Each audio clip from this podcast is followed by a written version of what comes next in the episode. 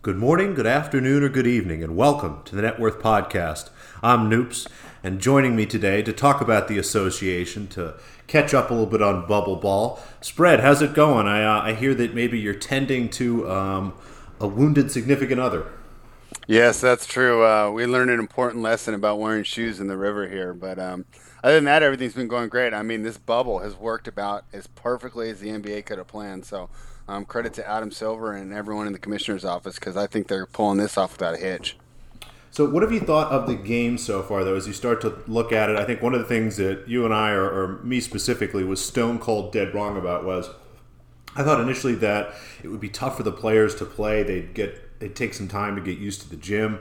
Um, we'd see some unders to start for a little bit, and I could not have been more wrong about that. Um, totals seem to be flying over when they go over. You know, there have been some games that gone under, but the scoring does not seem to have slowed down. Um, the level of play seems to be very high. There was an article today I read a couple of the players talking about actually how much easier it's to shoot because behind the backboards it's black. So instead of trying to shoot at a clear backboard where it screws with your depth perception, you know, it's at least steady there. I mean, Devin Booker has, has just absolutely loved it. But you know, in general, what have you seen from the games, from the gameplay? Um, you know, have you liked it? Have you noticed anything actionably different? Uh, basically, just what you said, and I read that very same article, and I think they make a good points. I think the sight lines are a little easier, and it's given them more of an open gym feel. And uh, we can definitely see it on the offensive end, uh, not to mention on the defensive end. Um, you know, the players are still good individually, but um, the team rotations just aren't there, and I think that's helped uh, add to the offense as well. So, hey, this has been a lot of fun. We're seeing the points go up, and uh, I'll tell you what, I don't like to be sitting on an under ticket in this bubble. That's for sure. That's a shame. I got two of those today, but uh, okay. we won't talk about that because by the time you hear it, it will probably be over. So another thing that I want to talk about in terms of the scoring, it seems like there's been a lot more free throws. That's another thing that's helped overs. What have you thought of the officiating? Do you think that um, we're seeing a fairer whistle without the fans? Do you think that um, the refs are calling more stuff.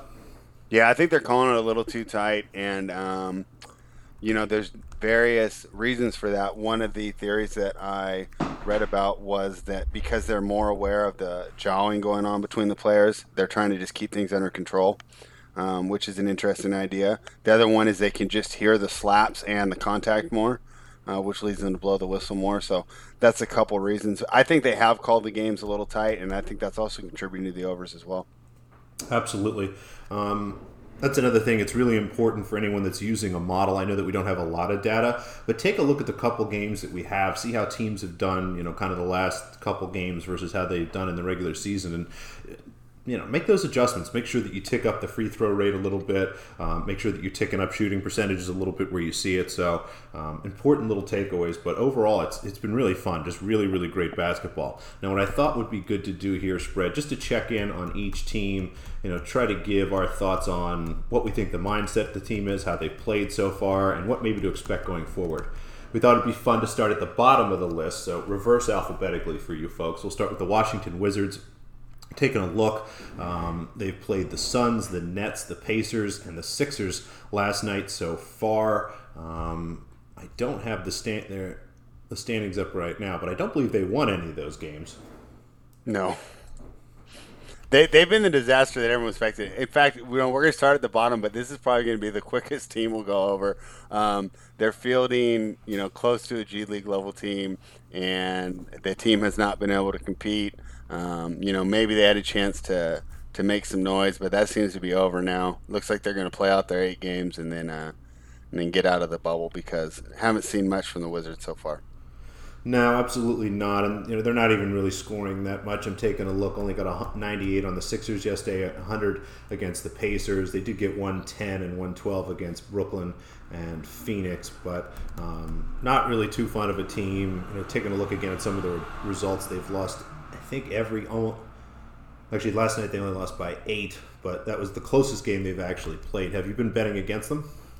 I haven't even bet in their games. Like I really don't have anything to do with them. The lines have been huge, and um, I don't want to lay that many points, but I definitely don't want to take the Wizards. So to me, they're almost uh, essentially eliminated already. Like I'm just passing over their games when I'm handicapping.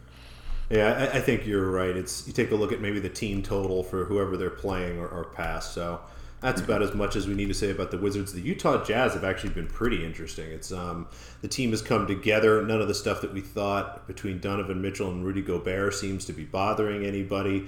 Um, you know, beat the Grizzlies. I thought pretty convincingly. You know, it was only by nine points, but I thought that game was pretty solid. They did um, lose to the Lakers, but only by eight, and then lost to the Thunder only by six, and unfortunately beat our Pelicans. Sorry, folks. I think we gave the Pelicans out there in the first yeah. game. What have you thought of Utah?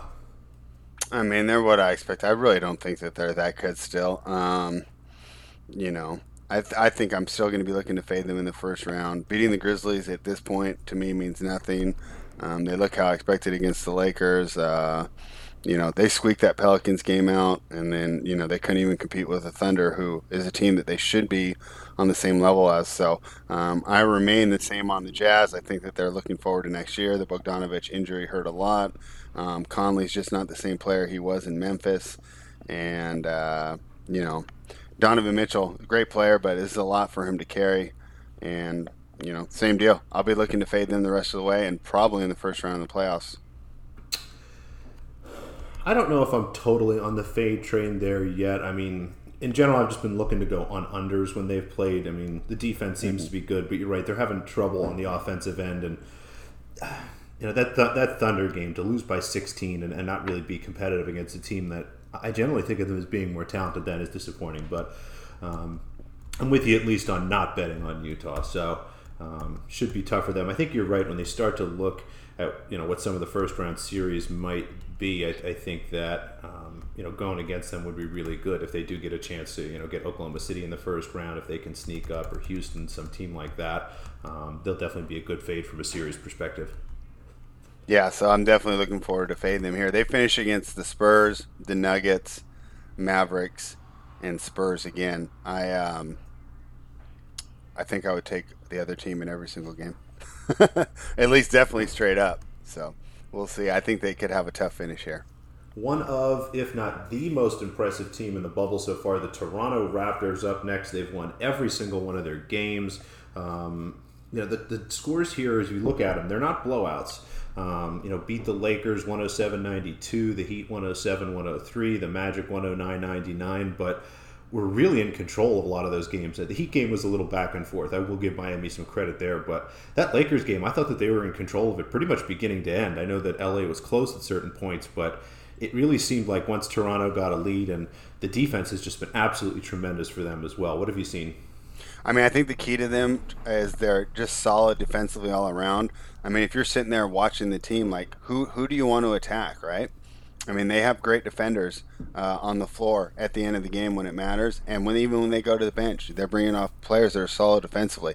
I think this might be the best overall uh, team defense in the bubble right now, and it's translating into wins.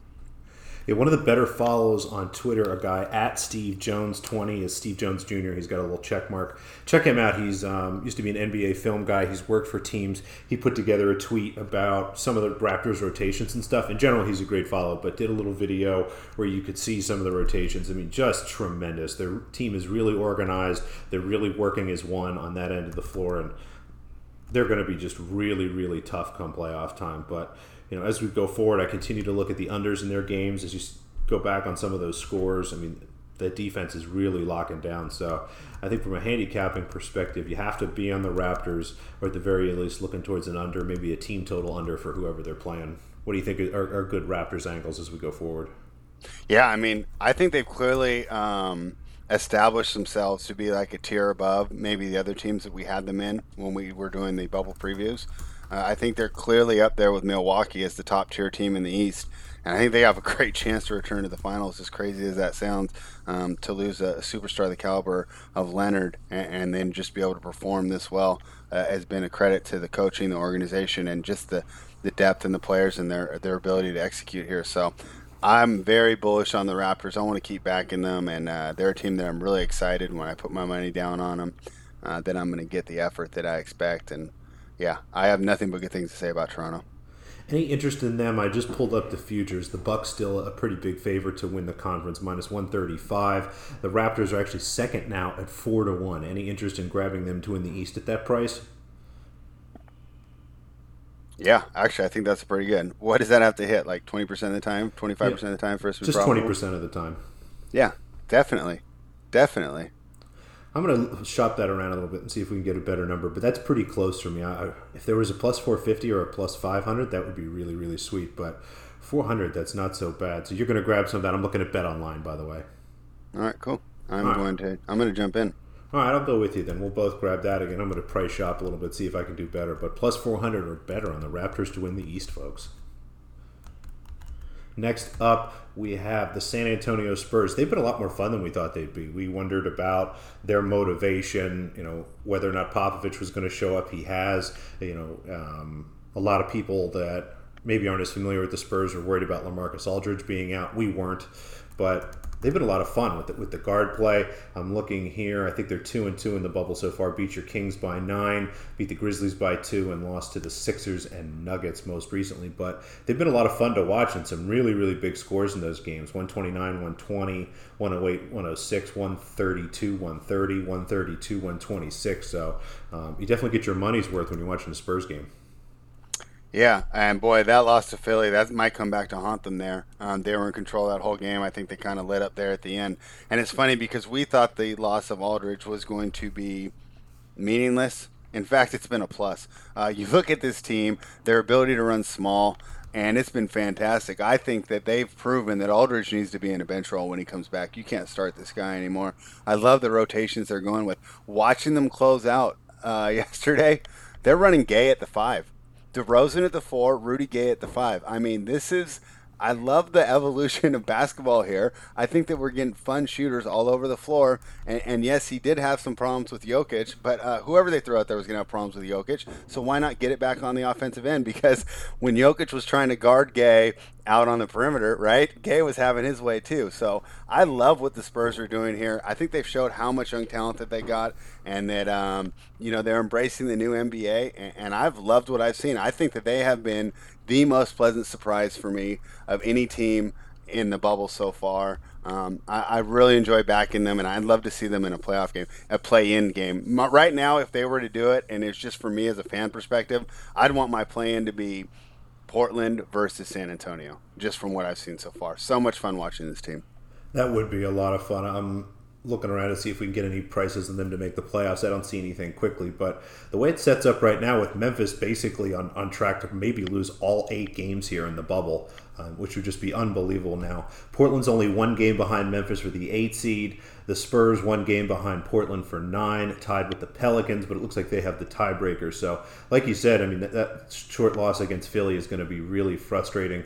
We'll get to the Sixers, I'm sure, shortly, but um, the Spurs in really good shape and, you know, a lot better than I think a lot of people expected them to be. Oh, so much better than I expected to. I thought they were like I was when I was doing my schedule, I was putting them down as W's, and now I'm like looking for opportunities to back them. So, you know, how quickly things can change here, but uh, as batters, that's what we need to do. We don't need to hold on to our opinions and try to be right. We need to adjust as soon as we're getting the new information, and uh, that's what I'm doing here with the Spurs. Next up, your Sacramento Kings, 0 and 3. Um, doesn't look like it's been particularly close. Lost by nine to the Spurs, 129 120. Lost to the Magic, 132 to 116. Um, had a close one there against the Mavericks, but still lost 114 to 110. What have you seen from your boys in purple? Well, hey, it's nice to be right, huh? We had low expectations for this team, and um, unlike the Spurs, they've done exactly what we've expected, right? Uh, be a terrible team, doesn't play defense, not well coached, um, they can shoot the lights out, no defense at all. Uh, it's pretty much what we expect, right? I mean, uh, a rudderless franchise is struggling against the other 22 best teams in the NBA here, right? Without those easy gimme games to get the fans excited, uh, you really see how much problems uh, this team has. I really think that, you know, I don't know who thinks that they have a worse coach in their hometown because I'm getting more and more down on Luke Walton after every out, and I don't see any uh, maximization of the talent. I think they have a really talented roster, and um, you know they just failed to put the right coach in there. And, and, you're seeing it on the floor here. This is a team that can't defend and doesn't really seem to be hold, held accountable uh, to defend. And you try to do it to Buddy Hield, but you do it to your one star, your best shooter, but you're not holding the rest of the guys accountable. Uh, lack of consistency there. Uh, overall, I'm really down on this team. Of course, they're the Kings, so they're going to surprise and get some crazy upsets here and there. um, because that's what they do. But um, other than that, I mean, I think they've been exactly what we've expected. Uh, uh, really, one of the worst teams in the bubble. What do you think? Yeah, one of the di- uh, most interesting dichotomies of the bubble has been teams that have been really creative and useful at this time, trying things. You know, you think about what the Spurs have done, kind of changing on the fly like that. The Kings have not. I mean, Luke Walton hasn't tried to do anything interesting. They seem to be playing exactly the way that they've always played. Um, just a shame that they're not trying to do anything different. But you know, maybe it'll be better next season spread. Yeah, I mean, boy, you take out that guy's assistant coaching run with maybe the greatest team of all time, and like, what has really Luke Walton done to prove that he deserves a head coach job? And uh, I'll tell you what, uh, that Lakers job was tough uh, when he inherited it, but he came in here with a golden opportunity, and he's he's really flubbed his opportunity here. Um, so I don't know. We'll see. They'll probably give him another year, but uh, overall, it's been disappointing for the Kings, but it's expected disappointment. Next up, the Portland Trailblazers. They've been a lot of fun. Like I said, they're now just one game back at the eight seed. So if we wrap things up today, they would be in for the play-in tournament. They beat the Grizzlies by four to get started, um, lost the Celtics by four, and beat the Rockets by eight. All really, really good games. I thought that the level of play for them has been high. Nurkic seems to be in shape and ready to go. Um, I've been impressed with his general level of play. What have you seen from Portland? Yeah, and so my major concern for Portland going into this, and the reason I was down on them was lack of wings. Well, guess who stepped up and become the three that they've needed, and that's Gary Trent Jr. Um, really great contributions out of him. Exactly what you need out of a three on this team, which is good defense, solid three point shooting, and the ability to create here and there just to keep the defensive honest. Um, their big man rotation has been impeccable. Uh, the fact that they can go small, use Collins at the five like they did against the Rockets is fantastic. They can go big. I've seen them use Nurkic and Collins, and even a little bit of Nurkic Whiteside combinations here. Uh, really a talented team. Both McCollum and Lillard get shots off the dribble here, and Carmelo Anthony when you put him either at the three or the four, is just feasting uh, on these short post ups. So a lot, a lot, of these players don't know how to defend the post. You know, they're not used Melo's to the style game. Melo yeah. has looked really, really good. I've actually been impressed with him. I wonder if you know he's going to be able to carry this into next season. But Portland, you're right. They've been great. They are not afraid of anybody. I mean, that Rockets game, they were tough as nails. Um, ahead mm-hmm. most of the game, but just you know fought off just an absolutely crazy ending uh, uh from Houston to win there. Um, excited to watch them play the Nuggets tonight. That should be pretty interesting. I mean, the Nuggets are off a back to back, but again, Portland's been a lot of fun. So you've been on them a lot. Yeah, uh, you know what's funny is I was I'm on their under for the season. I'm already gonna go ahead and just make that money because that thing's that thing's gone for their little eight game, um, and I'm just riding them because uh, this team looks great. Phoenix Suns. I think they're the most likely to make the eighth seed right now. If oh, so that's it. Okay, so yeah, most likely to make the eighth seed. They're one game behind Memphis. Let's see what the rest of their schedule. Like if they like. played a play-in against Memphis, they're going to crush them. I, I, they're going to win both games by like twenty points. That's I don't know if they're going to both games by twenty points, but I think they're clearly. Well, I'm make, I'm doing a little games. exaggeration here just to show you how high I am in. on this team. But, I'm uh, reeling you in. I think you're right. I think Portland is in really great shape. I don't, maybe not to get the eight um, going in right after the play-in game tournament. I hadn't thought about that. Um, next up, Phoenix Suns, another team that's been a lot of fun. Um, Devin Booker made just that absolutely wild shot at the end of the game to beat the Clippers. Just love him, and he seems to be really enjoying it. They are, I think, three and zero oh in the bubble. Actually, beat the Wizards, the Mavericks, and the Clippers. Um, have you been on on the Phoenix train? No, regrettably, I haven't bet against them though. I had kind of been staying away. I had thought about taking the plus nine, and boy, would that have been one of the easiest cashes of the bubble so far um, against the Clips. And then they have uh, they'll have a fun game um, coming up here. Um, they play the Pacers, who are another undefeated team. So I'm really getting. I haven't got involved in that one, but I'm really interested to see. This is two three zero oh teams going against each other, and I think we're going to be able to take a lot from this game. So uh, I'm looking forward to watching it, taking notes, and, and seeing where I can go uh, moving forward to make sure I'm still putting in winning bets. Yeah, it just it's been really fun to watch. Um, you know, like Devin Booker said, it's it's a Hooper's gym. He loves it. He's having a great time out there. Um, you know, T.J. Warren has been just absolutely awful. Well, T.J. Warren's the Pacers. I'm sorry, you're right. He got traded. I'm all confused. I'm looking. I'm looking uh, let's talk Suns about page. DeAndre Ayton real quick. Sorry, go ahead. let's go talk ahead. about DeAndre Ayton. Uh, well, I mean, what do you think? Well, one interesting stat I read today: opponents are shooting like 9.8 percent worse, um, you know, within 10 feet when Ayton's there. So he's definitely making an impact defensively, and I think that's key and huge to this team. And I think that's one of the reasons he was drafted number one uh, overall over Luka was that the Suns believed that he had the uh, ability to make an impact on both sides of the floor. So that defensive uh, intensity and effectiveness is going to be necessary for him to become the player that he wants. And I'm seeing it right now in the bubble. What have you seen?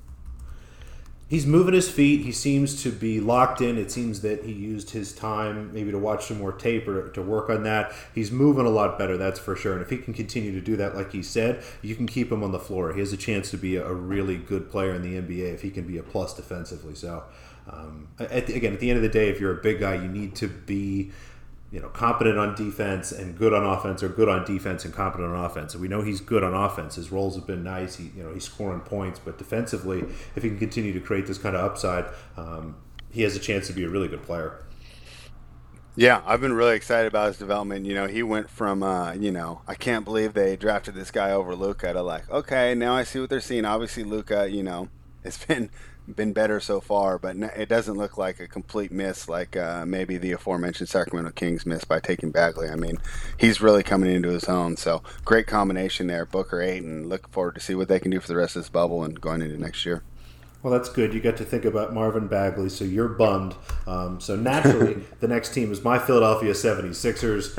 Um, cool. You can join me. Just what a disappointment. We just saw the news come up. Um, Tim Bontemps on ESPN reported 15 minutes ago that Ben Simmons has a partially dislocated kneecap. Not sure that he will be back for the rest of the bubble. I don't know even what the recovery time on that is, but I think that's probably the last we've seen of Ben Simmons for these final eight games. Um, Sixers lost to the Pacers 127 121, uh, narrowly beat the Spurs 130 230, and um, they did beat the Wizards last night. I'm not sure if I remember how they beat the Wizards last night. It was pretty surprising to see they had more points at the end of the game, but like we said, the Wizards are pretty terrible. Uh, the Sixers have just been a mess. It doesn't seem like everyone is interested in, in, you know pulling together. You know, like we talked about with Toronto and what they're doing defensively. I don't see the same you know unit as one, if you will, from the Sixers. Now, it'll be interesting to see Simmons coming off what that will do. He seemed just totally disinterested. Maybe it was the knee thing, you know, maybe instead of not really caring, he was just in a lot of pain last game. I don't know. But either way, they've been really, really rough for three games. I don't feel great about our over four and a half wins, but you know, fingers crossed their spread. Any anything you can say to maybe make me feel a little better? No, I mean your star player's not in condition. That the guy right, the guy gets on the mic, right? Says all the great things for all you Philly fans to get really excited about. He's into his conditioning. He understands he needs to be in better shape, right? But but where's the results, right? I mean, does the guy look in shape to you? I mean, if I'm a coach, I'm thinking you get 28 minutes out of him tops, right? I mean, he's still so talented that you have to have him on the floor. Uh, but I've really been disappointed by his conditioning, and you're going to be able to get away with that against teams like the Spurs and the Wizards, right?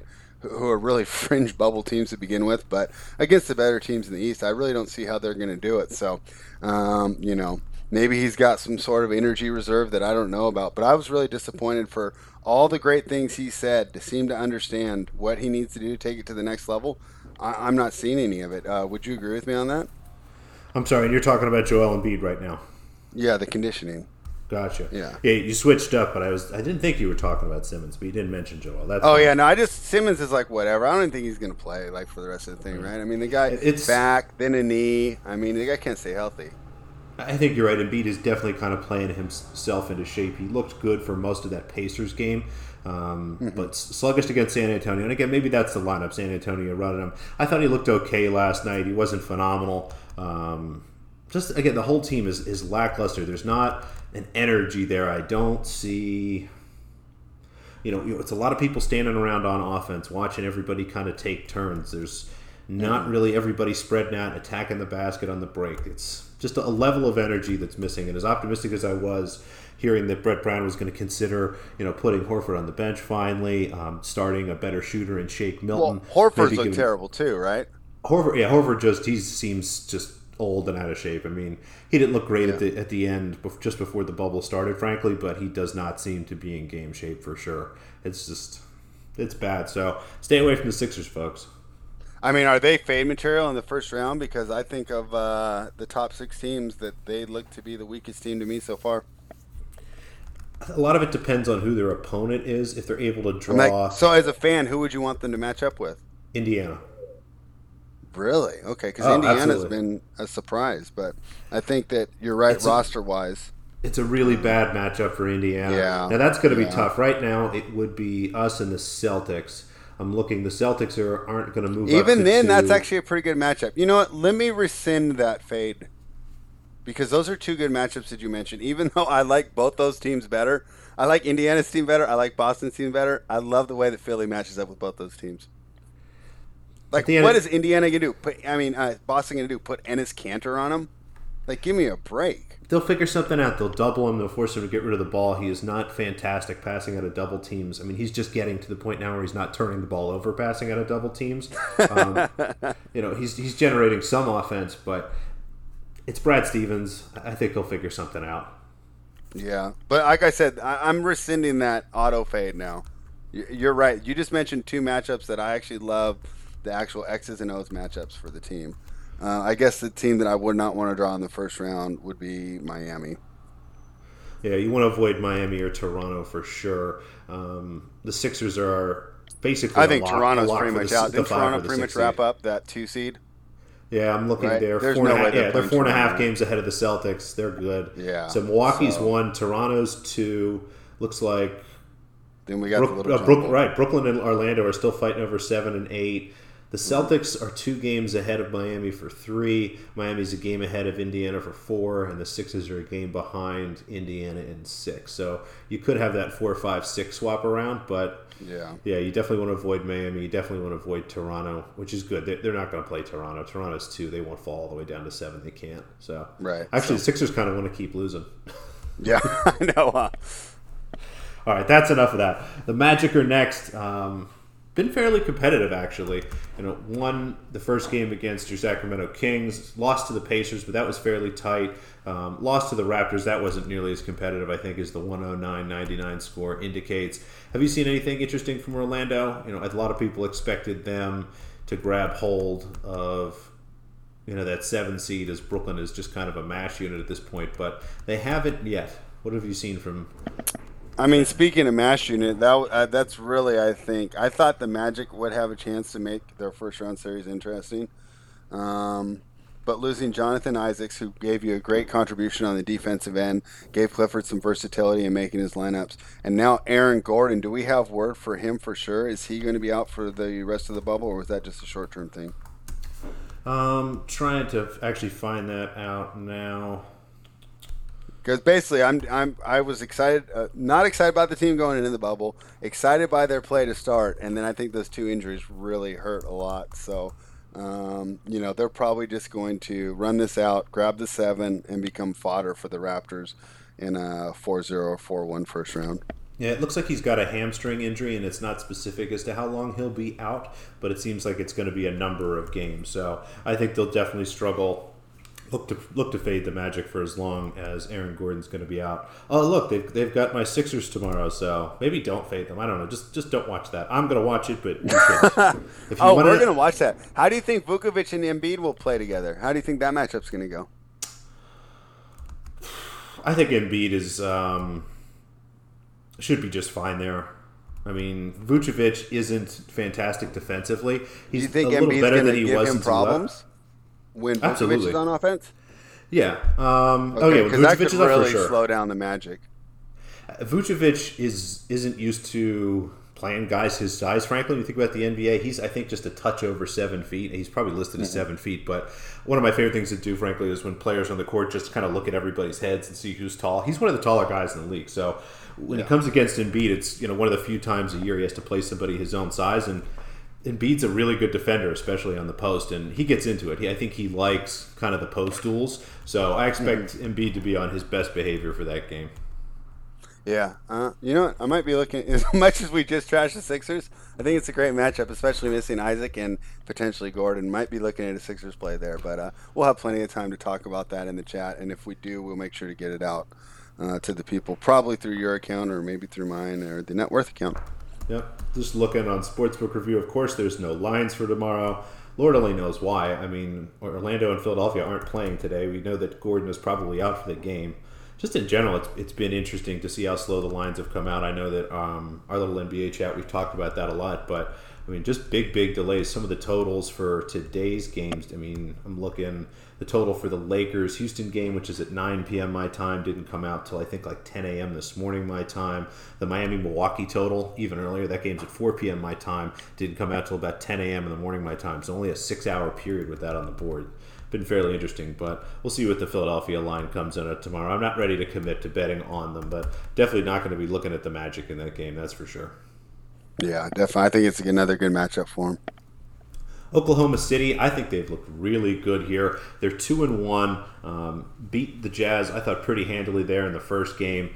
The Nuggets lost by eight, but I thought that game was a little close. Got away from there at the end with some of the fouling and uh, put a good beating on the Lakers, or what's left of the Lakers at this point. We'll get to Los Angeles um, pretty shortly, but 105-86. You know, don't think of that as a win over the actual Lakers. What have you thought of Chris Paul, Gallinari, Steven Adams, and the Thunder? Hey, uh, this about as good as it can go, right? Um, Chris Paul's really proven himself this year, and it, the the uh, story continues here as he takes his team in the bubble, um, dominating audibly. Right? I mean, uh, the guy is just showing how much talking matters. Uh, get into his opponent's heads. Um, you know, uh, psyching his teammates up, getting everybody in the right position, and just really feeling like he's in control on the floor. I've loved watching the Thunder, and I'm really excited. I think that they've got a chance um, for a first round upset here. So I'm keeping my eyes on them, and I see that they're playing the Grizzlies tomorrow, and uh, it's going to take a pretty steep line to keep me off them in that game. Looking at the Thunder right now, so the, the West at this point is really interesting. It's really a battle for four, five, and six, and then a battle mm-hmm. for two and three. The Clippers are it's two right now. Half a game behind them is the Nuggets. Neither team can get up to one, um, but the Nuggets are two games ahead of the Jazz, who are at four. But only half a game separates the Jazz, Thunder, and Rockets at four, five, and six looks like the Mavs are going to settle at seven, and Lord only knows what's going to happen to eight at this point. So you're probably looking at an Oklahoma City Utah series, maybe an Oklahoma City Denver series, maybe even Oklahoma City Clippers if the Clippers fall to the third seed there. So I like Oklahoma City in a series against Utah for sure. The Nuggets will oh, be interesting. Yeah. We'll have to know a little more about uh, Jamal Murray and his health, but that'll be a really competitive series as well. Um, obviously, like the Clippers over the Thunder, but those first two would be interesting. Oh yeah, I love it. I mean, I personally hope they match up with the Jazz so I can make one of my biggest bets of the year, just a series bet. You think so? So I mean, what, what would you? If the Thunder play the Jazz, I'd be going probably three units on it. So what, what do you think the, the money line would be then? Are you just doing like a series money line, or yeah, gonna... probably like minus one fifty maybe. Okay, so at minus one fifty. Do you think it'd be more than that? You know, I, maybe it'd be a little closer than that. We, we obviously have to see how things play out. I don't think that you know from a power rating, from a numbers perspective, you know the way these games have been lined, that the market is, I think, more favorable in Oklahoma City versus Utah. I think it's pretty close. So I wonder yeah. if that's maybe closer, like the minus one twenty five, minus one thirty range. Yeah. But that's I mean, why I was just trying to get a feel for what I'd you're thinking. Hammering that. Hammering that, folks. All right, so fingers crossed that we get Oklahoma City, Utah in the first round at that price. Next up, the New Orleans Pelicans. Uh, kind of an odd start for them, limiting Zion Williamson's minutes, um, almost seeming like they wanted to punt on the eight seed. But the Memphis Grizzlies had other thoughts about that. They wanted to make sure that things stayed competitive. So um, the Pelicans now still just two games back from the eight seed spread. As bad as they've been playing, they're only two games back. So, uh, what have you seen from Zion? What have you seen from the Pelicans? And do you think they can close that gap to sneak into the plan? Uh, so, what really disappointed me about um, the uh, Zion minutes wasn't that they limited his minutes. It was that while they were limiting his minutes, they went ahead and ran Ingram and Lonzo into the ground. It's like you guys got a core of young players. You don't just have one young player. And I was I was really disappointed by that decision making. Um, but since then they've uh, you know they've turned it around here, and uh, they definitely look like they've got a they've got a good chance to do some things here. Um, I just love the perimeter defense they can employ there with uh, Holiday and Lonzo. I, think they can shut down a lot of guards. Obviously, Zion is so exciting. Ingram can get you buckets in a half court setting, and, Derrick Favors is a nice small ball five here. So uh, I still like the Pelicans roster, and, um, and you know maybe as they're playing themselves into shape, or maybe Gentry uh, can kind of even out the minutes a bit. Uh, you know, these Pelicans can still make some noise here. So, um, yeah, I mean, I still like them. Obviously, pretty disappointed by the way they came out, but uh, that doesn't dampen my enthusiasm for their prospects as a whole. Really a talented team. Everyone seems to be healthy, and if they remain that way, could be fun in some of those games against the Lakers. I mean, still think the Lakers take care of that series probably in five, worst case, but those games might be a little closer than the Lakers were hoping from their eight seed opponent. Right, exactly. Milwaukee's next um, have looked pretty good, frankly. You know, beat Boston, beat Houston, um, lost to the Nets for some. Reason. No, they reason. lost to Houston. I'm sorry, they, I haven't they, thought they, they looked that good. Never mind. Oh, that's right. Boston was the game where um, Giannis fouls out, but not really. Yeah. So sorry. What have you seen from the Bucks? I mean, again, Giannis has looked pretty good. You're right. They did lose to the Rockets. That's bad memory. yeah, me. and they and they didn't look good at all. Um, I mean, from a team with championships perspective, right? I mean, this is all geared, right? Like one of the reasons we're hard on Philly, even though they have a pretty good record, is the high expectations. Same thing here with Milwaukee, right? So take this all with a grain of salt. This is with a team. These criticisms are given to a team that I put in the top elite tier as the top three teams in the league with the Lakers and the Clippers. But I haven't seen it so far. Um, I don't know. I mean, they just seem a little sluggish. They're not shooting, and the defense hasn't been where I've expected it to be. I think that it's been an interesting situation with them essentially having nothing to play for. Um, and how do you balance uh, the minutes and getting ready for the playoffs? So I think it's been tough for Budenholzer. Obviously, never been in a situation like this before as a coach, right? He's had some good seasons, but never, you know, wrapped the number one seed up this early. So uh, it's new for everybody all around. And so far, I haven't been impressed with the way they've been handling it. Um, and I think for the rest of this bubble time, when they're giving these big spreads, that they're a fade. Um, what do you think? I agree. It's you know they've got the number one seed locked up. One of our favorite um, totals before we came in was under six wins for them. So at the very least, mm-hmm. that's going to be a push. They'd have to win the rest of the way out um, just for right. us to push. So feeling pretty good about that. I think you're right. It's you look to fade, and this is a team that I think you're maybe betting later in the cycle because you really want to see from an injury perspective, you know, who's in, who's out. Um, again, if you're betting on them, if you're betting against them, you know, try to go early. See if you can get ahead of maybe some of that news. If you know you think for for whatever reason that um, you know Giannis might be out, or they might be resting Middleton or somebody like that, or doing kind of a reduced minutes thing. Look to grab those dogs early because the market is always quick to react to that kind of stuff. But I think you're right in terms of the the rest of these bubble games, the next five or four or five games or so, um, we're looking to be against Milwaukee. And one more thing about Milwaukee before we move on. I think one of the big downgrades on this team has been Brook Lopez's inability to stretch the floor. No longer Splash Mountain, shooting terribly from three and uh, you know that really limits his effectiveness. He also has a does a, has a bad habit of not staying with his guy. He he rotates to the rim. He's a center, an older guy that's taught to protect the rim. But like we saw against Houston, it almost got it got him what almost it did get him taken off the floor as he refused to just stay with Jeff Green and try to rotate uh, to the driving man every time and uh, you know that that led him to pull off. I said, why don't you just stay with Jeff Green? You know, let the other guys protect the rim. Um, you know, a, contested layup, you know, is better than than these open threes you're giving Jeff Green here. So uh, number one, he hasn't been that aware defensively, and then number two, just without that three point shot, really limits his effectiveness. Uh, besides Joel Embiid, there's no one really I want in the post uh, in in this current NBA, and that includes Brook Lopez. He was able to beat up Houston a little bit, but when you're giving up three on the other end, it doesn't really matter how effective you are in the post. So uh, Brook Lopez is really going to have to get back to his uh, form of last season. He's going to have to get that uh, shot going uh, for them to really have a chance because I think the fact that he's not converting from three point range has really made their offense look a little weaker. Absolutely. Next up, we've got the Miami Heat, um, a team that we were excited for from a playoff perspective. I actually haven't got a chance to watch too many of their games. I'm trying to remember who they were playing the other night that I was watching. It was the Raptors game. The Raptors beat them by four. You know, very mm-hmm. competitive. Spoelstra really creative with some of his lineups and his timing. I mean, just that guy is just an unbelievable problem solver. Um, overall, though, two and one in the bubble, uh, beat the Nuggets I'm sorry, was that before the bubble? No, that was in the bubble. They beat the Nuggets by 20 um, to start, lost to the Raptors, mm-hmm. like I said, and the Celtics beat them by six. Um, what have you thought? Iguodala looks like he's playing himself into shape a little bit. He's not quite totally ready. I was surprised how good Crowder's actually looks. So another mm-hmm. couple long arms and um, smart brains to have on the floor for Miami. I mean, just a tough team all around. What are you thinking about Miami? Hey, let's pat ourselves on the back. This is another team that we got right. They're exactly what we expected, right?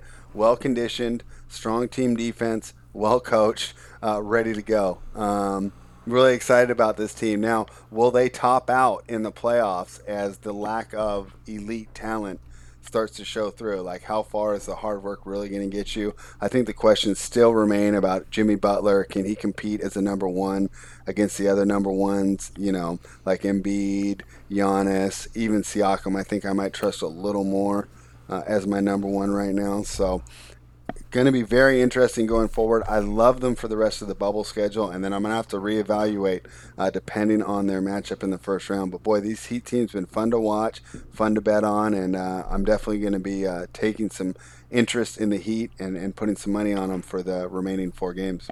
I actually think that Bam Adebayo drives what the Heat are going to do. I think that if he comes mm. out and ascends to be, you know, the Heat's really best player, um, he, he can really start some trouble. I mean, when they get if they get a chance to play the Bucks, I mean, Bam does as good a job as anybody of slowing Giannis down, and then it just comes yep. down to who's going to blink. And you look at that Miami roster and the coaching advantage they'll have in that series. You know, first round, it looks like they'll get Indiana. Hopefully, not my Sixers. I think that is a pretty easy series. The Toronto series is going to be really interesting if they're forced to play Toronto at some point. That's a really tough matchup. I mean, those to me are two kind of similar teams, and um, those are going to be some fun, slug it out basketball games. But if Bam Adebayo could be really good, I think this Heat team is pretty dangerous. Yeah, I, would agree. Like I've enjoyed the Heat so far, and uh, you know, give them credit because they're definitely playing up to their full potential. Memphis Grizzlies, they have just been awful spread have not won a single game in the bubble, um, have had some pretty gut wrenching losses. Um, close one to the Spurs. The Trailblazers game was they were pretty in that the whole time. Lost by ten to the Pelicans, and I thought the Jazz game was actually more competitive than what you see in the score there. Um, anything positive to say about the Grizzlies? No, I mean you'd agree with me, right? This has been the most disappointing team in the bubble so far it's I don't see how you could pick anybody else. I mean, I thought they'd be competitive. I actually had them in that first game to beat Portland. Felt pretty good about it, even though you know again the market moved against me there, and they were competitive. They definitely had their chances to win that game, um, but it goes into overtime and they just collapse. Um, just just they're just I mean. so reliant on Ja Morant. They have no one else, and we argued about this in the chat. And I know that he's played well and he shot well. But when you give Grayson Allen your closing minutes, I mean, that's not a good sign, right? Grayson Allen should be the guy giving you 10 to 15 minutes tops, right? He's in the closing lineup. I don't like that. Dillon Brooks, uh, same deal. Like, he's a good player, but now he's your number two option. Um, you know, I mean, this team, I think what happened is, and I'll assume it, I'm guilty of it as well we looked at the ceiling of this team and how much potential they have and not the players that they currently are, right? I mean, Ja Morant, awesome player, right? But but I mean, he's two, three years away from being the player that he's going to be. And I think that sometimes, you know, we're thinking that we're going to get that that Ja Morant that's going to be a superstar, and not the player he is right now, which is an extremely talented rookie that's still prone to rookie mistakes. You know, um, Brandon Clarke, great player, same deal, still needs to develop a little bit. And now we've lost Jaren Jackson Jr., which I think is a huge loss for the team. Um, I know that we had talked about maybe his defensive metrics didn't really show. Um, that there would be much of a downgrade without him on the floor. But with the team, I think that was already struggling with depth, with trading away um, Solomon Hill and um, Jae Crowder. You know, this is team is struggling with depth. They lose their second best player. Um, they lose an offensive creator and a guy that was really starting to work well in the pick and roll with Morant. So, not really too high on the Grizzlies going forward. And like I said, I think there's a chance that they don't even make the play-in game from what I've seen so far. I mean, I wouldn't be surprised if I saw them slip to ten. They've got four games left: Thunder, Raptors, Celtics, Bucks. I think that I'll I mean, probably do you like a, that schedule? no, I think I'll be against them in all three of those games until the Bucks. I mean, because the Bucks will hopefully yeah. be resting people by then, frankly. But uh, I'm sure I'll find a way to bet Oklahoma City, Toronto, and Boston in those games. I mean, they've just been pitiful. So, like you said, I mean, they could go to zero and seven there, and you know, even if the Bucks rest everybody, it just might not matter. I mean, you might have San Antonio, Portland, and New Orleans already ahead of you. So, really, really disappointing bubble for the Memphis Grizzlies. Yep. Los, Los Angeles Lakers wrapped up the number one seed. Uh, really have nothing left to play for, and boy, did they look like it the other night um, against the Oklahoma City Thunder. Lost 105 86 in a game where they really didn't seem to be too interested in doing anything other than getting a few shots up and uh, trying not to get hurt. Um, obviously, they're going to be a really tough team come playoff time, but they've got a lot of games left. Um, Rockets, Pacers, Nuggets, Kings. Are we just fading the Lakers the rest of the way? I don't even. I, why are we getting involved in Lakers games? Everyone's been asking me for my opinion on Lakers games, and I don't think there's any reason to bet on these at all. We have no idea what this team is doing, right?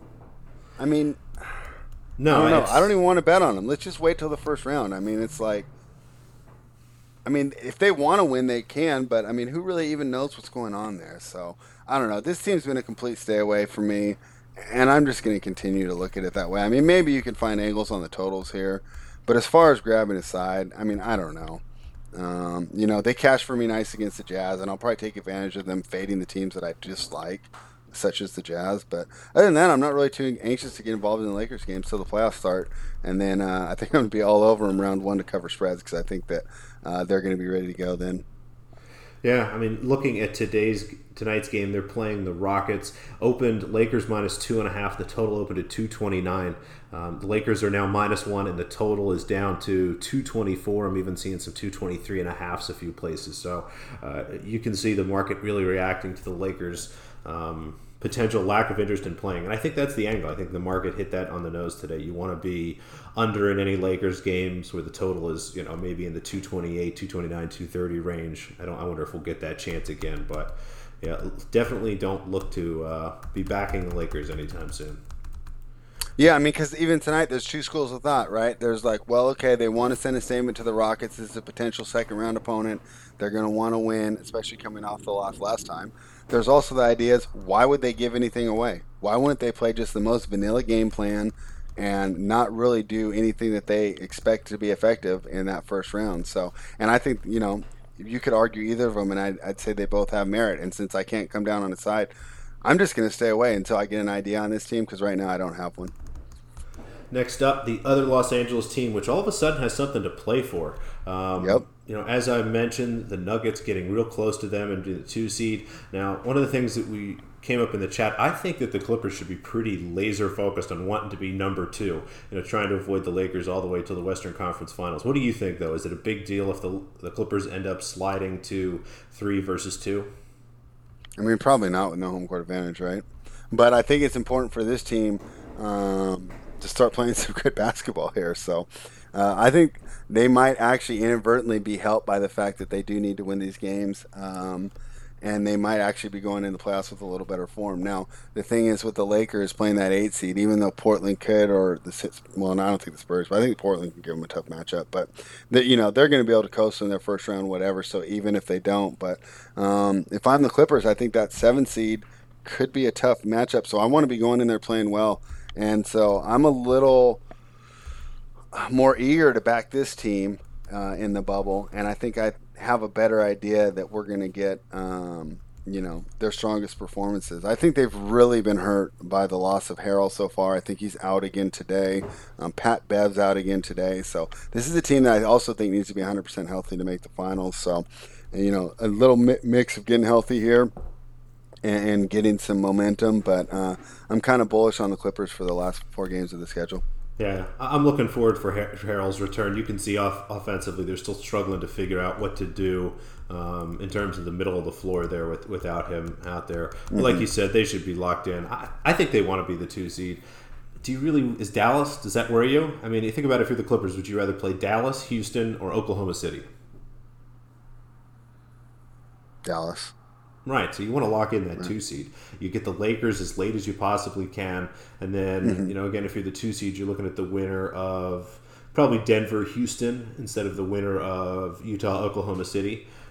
You know, again, I don't know if that's necessarily a whole lot. Di- I think that's scenario, huge. But, but right again, right, getting Dallas so, yeah. in the first round and putting the Lakers off. Great job of really solidifying my idea there. Yeah, they need to win these games. they really do. So look to be on the Clippers here. Assume they're taking it seriously, unless there is reports that either Kawhi or Paul George aren't playing. It's not bad to be in the Clippers. Next up, we've got the Pacers. They've been a lot more fun than we thought they've been. I know at first you know, when we did our initial bubble preview podcast, we were really excited for the Pacers. We thought Oladipo would be great running around causing all sorts of trouble once he's finally healthy. And then they said he might not be playing. Well, he has been playing, and boy, they've been a lot of fun, but not necessarily because of him.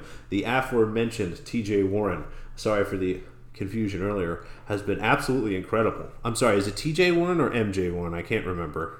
Yeah, I know. The last dance part, too, right? It's just absolutely nuts in some of the numbers he's been putting up. But you know, again, like we said, some players are really just enjoying this, and he seems to be locked in. Um, whatever changes they've made to the floor seem to be helping him. You know, we did talk about them in terms of playoff seeding already a little bit. Looks like they're going to be fifth, maybe sixth. Any interest in them? You know, once the playoffs come around, I mean, Sabonis will be healthy. You know, Oladipo's been playing. Do they interest you in any way, kind of in a first round series if they do play Miami, if they do play Philadelphia? Um, or Boston, something like that. What do you think? I don't know what to think. let, let, fortunately, the playoffs don't start right away, so I don't need to make that decision right away. Because I was wrong. I mean, I really didn't have high ups going for this team when they lost Sabonis, right? I thought that a lot of their strength was off that Twin Towers, their ability to mix and match lineups, use Turner if they need defense, Sabonis if they need offense, both of them if they need size. And I thought that losing that was going to hurt Nate McMillan, but instead – took a page out of the Popovich playbook, adjusted to what the roster that he had. They've gone with a smaller lineup. Turner, um, you know, although he sucks against your guy Embiid, right? Overall, is a pretty good defensive center. Not to mention he's fairly quick, so you don't lose that much speed with him on the floor. He's actually pretty good uh, small ball five, even though you know it's technically not small ball with because he's a true center. Um, but I think he works well with quicker rotations here let me continue to reevaluate this Pacers team because they are playing better than I've expected so far. And um, boy, I'll tell you what, I don't want to be holding a ticket against them right now. So, um, really, you know, great team. You know, one of, up there with Portland is, is the biggest positive surprise of the bubble. The one and thing I will I will say to pour just a little cold water on it when you look at their schedule, they beat the Sixers mm-hmm. by six, which we now know is not that impressive. The Wizards by only eleven, and the Magic by only eleven. So have not played a great team yet. They have Phoenix as their next game. Uh, they'll play the Lakers after that. I think they so the, the, actually you know what the last four games that that's when I think we'll really know a lot about the Pacers. They've got Lakers, Heat, Rockets, and then the Heat again. So um, we will certainly find out if this level of play is sustainable over the once they get past the Suns here. Yeah, let's break out the notepad for those Heat matchups because um, I think that's going to tell us a lot about their possibilities to make noise here in the first round. Yep, and it's a possible first round matchup, so that's a great idea. Make sure that we get both of those um, and watch those. The Rockets up next. They've been a lot of fun, man. I mean, just some absolutely crazy games. The win over the Mavericks. I know that you and I are still sick over that. Oh my gosh! If you're a Houston fan, that was just that had to be a lot of fun for you. As much um, pain and suffering as it caused you and me, but you know, beat the Mavericks beat the Bucks by four, lost to the Trailblazers in kind of a down spot, um, and then they've got the Lakers tonight. Looking pretty good, playing well. What, what have you seen from them? I mean, long term, I'm still concerned about how thin the roster is if Eric Gordon can't come back for the playoffs, which I don't believe that he will. Um, but what do you think? Can they overcome that that thinness? I mean, Harden has looked absolutely incredible. Westbrook has looked good. Uh, now he does have an injury. It looks like he's questionable for today. I think something with his knee. But what have you seen from the Rockets? I think that's I think that's preventative maintenance. I don't think it's a real injury. And boy, we got to talk about the Rockets, right? I mean, uh, a history of great centers here. You know, Ralph Sampson, Akeem Olajuwon, and now Robert Covington here, right? So well, Covington's the power forward. I thought PJ Tucker was the center. Yeah, that's true. But I saw Covington doing a lot of post defense there. Yeah, so that's why kind of what, what set up that little joke there. Um, but boy, yeah, they've been a lot of fun. They're quick, and I'll take tell you what. At this point in the NBA, in the bubble, and now because I, I, made this, and then people reminded me about Steph Curry, but best offensive player is James Harden in the half court set, right? I mean, if I need a bucket, it's the end of the game. That's who I want with the ball. That's the advantage they have, and that's the reason they have the biggest chance to upset one of the LA teams. Absolutely. Um, they just they're really competitive. The way that they play at the end of games, I mean you know, even watching that Mavericks game, I was I thought the Mavericks were going to win, but you never felt safe. I mean, at any point they can come down the floor, hit a couple threes in a row, especially if you know it's one of those situations they make a three, you miss, they make a three, you miss, they make another three. I mean, just a nine point swing in you know what could be less than thirty or forty seconds is possible at any point. So very dangerous. You know, going forward. You know, they've got the Kings, the Spurs, the Pacers, the Sixers. I'll probably look to be on them more than I'm against them. Um, but feeling a little, maybe a little more optimistic about what they can do come playoff time. Yeah, and you know I made that Covington joke, but hasn't he been a great addition to the team? I think he fits well with the small ball style and gives them a little bit of pop there uh, on the defensive end. Great help defender, and I think that really works well with their scheme. Yeah, he's you know long long arms, really great hands. Loved him when he was a Sixer. Um, not as good of a wing defender, I think, as he was with the Sixers, but knows how no, to handle his own in the post and still knows how yeah. to get into passing lanes and cause turnovers and, and steal blocks and stuff. So um, he's adapted his game nicely, and when he's hitting threes, he's just as good as any player on, on the Rockets. Um, you know, after Harden and, and Westbrook. Right, and I think that what he really adds to the team is, is just the defensive intellect, and I think that having him out there just raises over the overall level of team defense so well. Not only is he in the passing lanes disrupting things, uh, watch him out there. He's helping his other guys get to spots too, which I, I mean, it's just immeasurable help to the team that struggled defensively. So, uh, big Bob Covington guy here. I think that was a huge pickup for them, and uh, you know could lead to them, you know, threatening to make an upset of one of our our two favorites in the West. The Nuggets of Denver up next. Jokic has looked good. Still waiting for Murray and Will Barton to get involved. Um, but overall, I thought their level of play has been pretty competitive. What, you, what have you seen from the Nuggets? What have I seen? I've seen Michael Porter Jr. I mean, this has been fantastic, right? When I'm holding my 33 to 1 Rookie of the Year ticket, this is what I was expecting. You know, a little late for that. But boy, has he become the player that everybody expected. I mean, fantastic number two uh, to Jokic, and the fact that he, um, uh, Malone made him earn his minutes now. We're getting some defensive intensity out there. I mean, to have him now when Murray comes back and have Porter Jr. be the number two or number three option with Murray, uh, boy, I'll tell you what, I wasn't really as high on the Nuggets.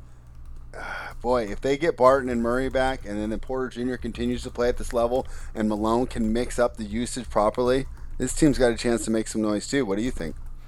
I agree. I think that this team is really interesting. They have a lot of talent, um, and if Mike Malone can be creative and use that, they, they have mismatches. I think at just about every position. Um, mm-hmm. they don't really have kind of a fast sort of spark plug guard. I think that they might struggle against you know a team kind of like Portland that has McCollum, that has Lillard, but they're probably not going to play a team like that. Frankly, they're they're big. They do a lot of interesting stuff. Jokic just keeps getting better and better and better. He is just so much fun to watch. So this will be a really interesting team. You know, if they can get up to the two seed, I think that they really do well against Dallas, even as the three seed. They might have the Rockets in the first round. That's going to be a lot of fun. So um, mm-hmm. feel good about the Nuggets overall. Um, yeah, one more thing about the Nuggets before we move on. Jeremiah Grant, you know, I talked about the defenders that make a difference.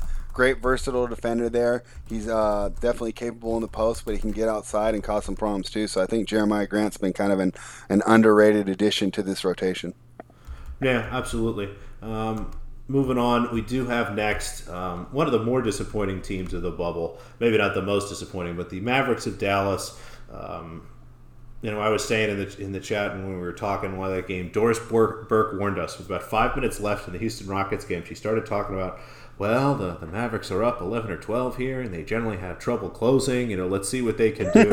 and I should have at that point, I should have gone every place that I had the Mavericks and, and bet the Rockets. Yeah, we should have. Huh? Not even just bought out of my Maverick stake, just turned my Maverick stake into a huge risk-free bet on the Rockets. Like, yep. God, oh my God, but you know, lost to the Phoenix Suns, beat beat the Kings.